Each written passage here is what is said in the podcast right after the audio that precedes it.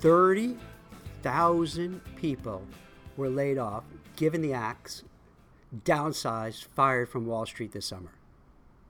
Let, let me just be clear again, because these numbers are crazy. 30,000 people lost their jobs over the last few months. This is Jack Kelly with the WeCruiter podcast.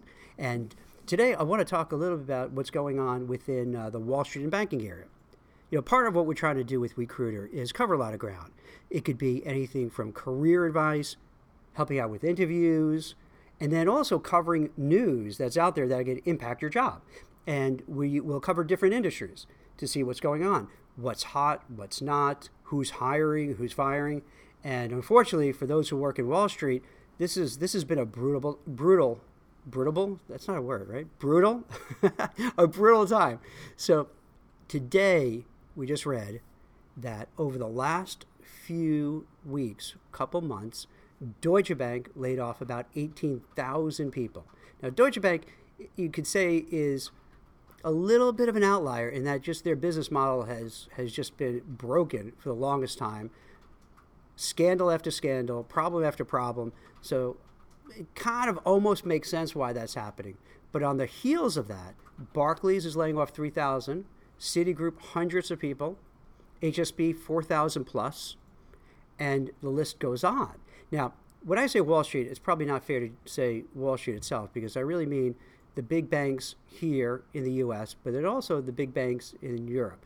And what gets murky is that you know the American banks are in Europe, the European banks are here, so there's this cross pollination. So when you see these numbers, these 30,000, they're not all necessarily you know U.S. people, and they're not necessarily kind of New York. They're spread, uh, you know, around the country and spread around in England and other parts of uh, Europe.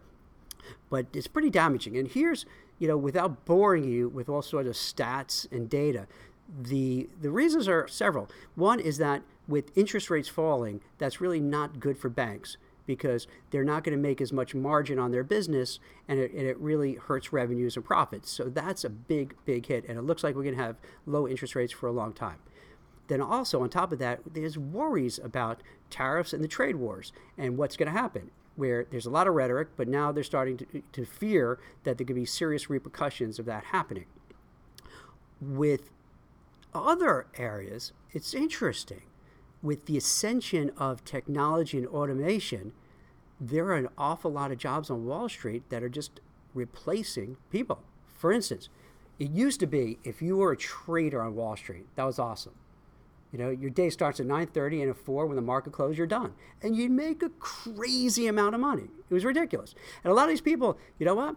You know, early days, you didn't even have a college degree. Right out of high school, you knew somebody, they hooked you up on the trading desk, and it, it was an awesome living. Fast forward to now, and a lot of it is all technology driven.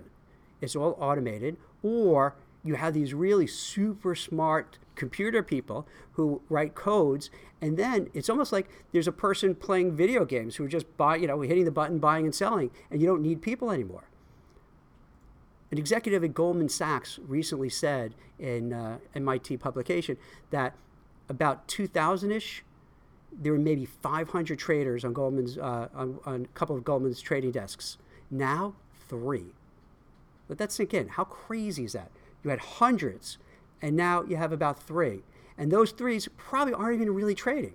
They're the people who are just managing, you know, the computer programs that these, you know, computer geniuses are creating. So you don't need these people. But the same holds true for a lot of other kind of rote, repetitive jobs where they figure, hey, we don't need this person if we have you know certain artificial intelligence, software, what have you. They're not necessary at all. Um, so what's happening? You have this confluence of events. You know, any, everything from the interest rates that are not really in their favor to the ascension of all sorts of technology that's putting jobs out. You know, getting rid of jobs you know, to worry about the trade wars, and then the economy has the economy has been so hot, the stock market's so hot that there are worries that eventually it has to, you know, has to change. It has to correct because historically, if you ever look at a chart, it never goes straight up. It's never like it's always always up. What ends up happening, anytime you look at a chart, you see up, up, up, up, up, up, and then something happens. You, you never know exactly what, and then all of a sudden it's called a correction where it goes down about 10% from its high. Other times it could go down more, like 15, 20%, which could cause a recession and or, or worse. So I think it seems like a lot of the senior executives at the banks are worried about a recession, or at least worry about a significant market pullback. You know, based upon you know tariffs, trade wars, uncertainty.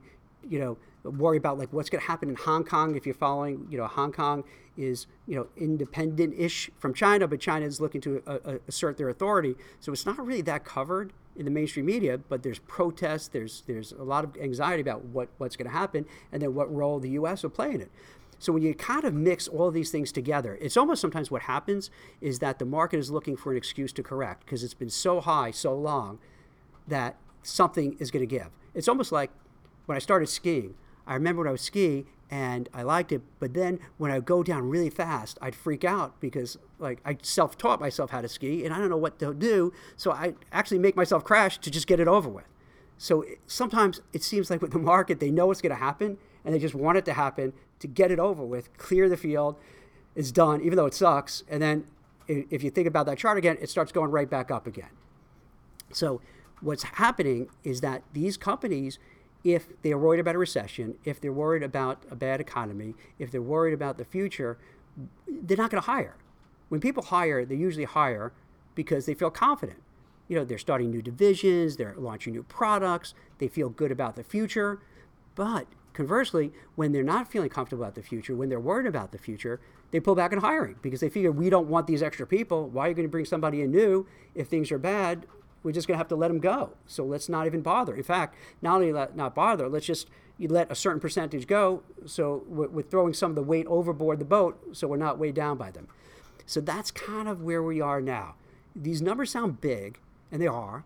But what I've noticed, and for anybody who is out there that was adversely affected by this or worried about it, hey, watching this area for 20 plus years, I've always noticed the pendulum swings one way all the way to the other side all the time when things are good, the banks get really excited. They hire like crazy because they figure, hey, I'm JP Morgan. If I don't hire, Goldman's hiring more than I, uh, more than we are, and we have to compete with them, so we got to hire more. And then Morgan Stanley says, hey, we got to hire more too.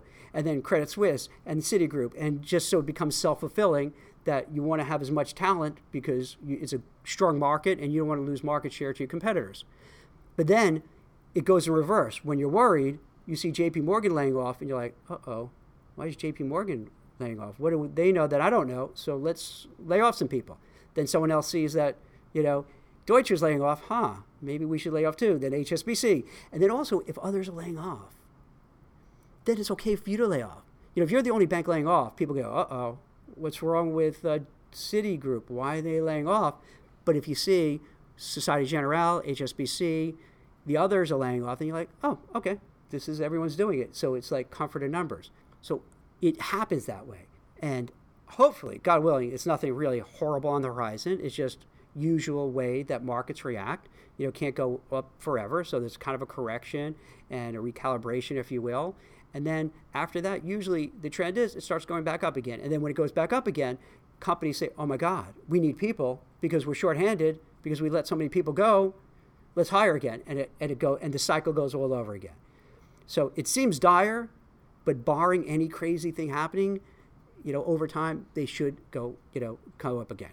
Now, for those who are looking, not such great news. You know, long term, I feel comfortable. It'll kind of the wheels will get in motion and, and grow again. For those who are going through it, be prepared. You know, I'm not going to sugarcoat it. It's going to be tough because if all the banks are laying off at the same time, then there are less jobs. Also, what they don't talk about too much in these articles is that there's a lot of attrition. So then when people leave, you know, let's say, you know, Dan and Sam and Nicole and Jack leave, instead of replacing, they just leave it empty. So in addition to, you know, in addition to, you know, the people who are laid off, as others leave, they don't replace it. So the numbers go down even further. So when you're looking for a job, there's not going to be that many openings. So be prepared. And then on top of that, we have other variables. There's been an awful lot of nearshoring and offshoring jobs. So whereas with Wall Street, it was literally, literally on the jobs were on Wall Street. Then they kind of moved to Midtown. Then they moved to Jersey City. And it seemed clients couldn't care less that they moved to all these different locations. So then they went to Dallas, St. Louis, uh, Salt Lake City, Jacksonville, Florida, India, Poland, you name it. So they started dispersing everywhere. Now, when you're looking for a job, if here in New York, let's say, you're looking around, less jobs, not as much opportunities, and then it's exacerbated by the fact that a lot of these other jobs don't even exist here anymore. They're in all these different locations. And then the final insult is that we're August, and August is one of the slowest times of year. It's right up there with kind of, you know, the uh, the holiday season is December when you have Christmas and Hanukkah, and then going to New Year's, and everybody's kind of taking that time off. Same thing once you get to mid August, where we are, is that last gasp of taking vacations. So even if you want to interview, the HR person isn't there. And then when he or she gets back, the hiring manager person is on vacation. When the hiring manager gets back, then someone else is on vacation. So it's not a tough time. I, I don't, I don't want to end on this kind of dour note, but you know what? Sometimes these things are what they are. Right now, it's, it's, it looks like for the foreseeable future, it's going to be a little tough, a little bit belt tightening, a little you know awkward if somebody's looking for a job in this environment. But I, I think, as history shows, let's take even the worst case that happened fairly recently with the financial crisis. It looked horrible, really high unemployment, dreadful, you know, really tough situation. And then fast forward, for many people, you know, young people, it's like never happened. And hire, you know, hiring, more jobs, more opportunities, stock market rebounded. So, you know, these things go in waves. So hopefully nothing, you know, further happens as I'm writing this or speaking this, because I also wrote a Forbes article on this, so I'm kind of intertwining the two. Um, and we're going to put that article you know, in the link for this podcast, so you can check it out, and, and several other articles about this, you know, the different layoffs. Um, it was bound seven. The market was down about 700 points, which is about you know a little under three percent, which isn't horrible considering the run that it's had over the last 10 years, but it's always a little bit to worry. So I know this podcast is not something you can listen to. Wow, great, Jack. Thanks. I feel so much better. wow, that was great news. But I, part of the whole ethos of what we're trying to do with the WeCruiter podcast is just give you a dose of reality, what's happening. You know, who's hiring, who's not hiring, what it means for your career. And, you know, I don't think I'm helping anybody if I sugarcoat stuff. I think I am helping people if we share, hey, this is what's going on. So if you're in a job search, you're thinking of job search, you know, hey, here's the reality and then if you're questioning, why am I not getting called for an interview? Why is someone not getting back on my resume? You know, your spouse is like, hey, Dan, what's up? Did you do something that you're getting blackballed in the industry? You know, hey, Sam, what did you, what's up? Are you really not trying? you know, you, you, know, at least now you ha- you're armed with a little information, and I know that doesn't help you get a job, but at least that knowledge, you're not you're not on your own. You know what I mean? It's not because anything you did specifically. It's just unfortunately this is a systemic issue that's confronting everybody. So I know that's just cold comfort for people who are looking for a job or want to look for a job, but at least you have the faith. It's not just you. This is something that's happening. So on that kind of at least a little bit of a more positive thing to offer. I hope I hope you enjoyed as much as you could enjoy a podcast that's not saying all kinds of cool, fun stuff. But uh, I hope at least you appreciate a little perspective on you know what's going on you know currently if you work in Wall Street banking, finance, and and and these are the trends. And as always, you'll see all our contact information. And feel free to call, email if you have any questions, in any way we can help you. Thank you so much for listening.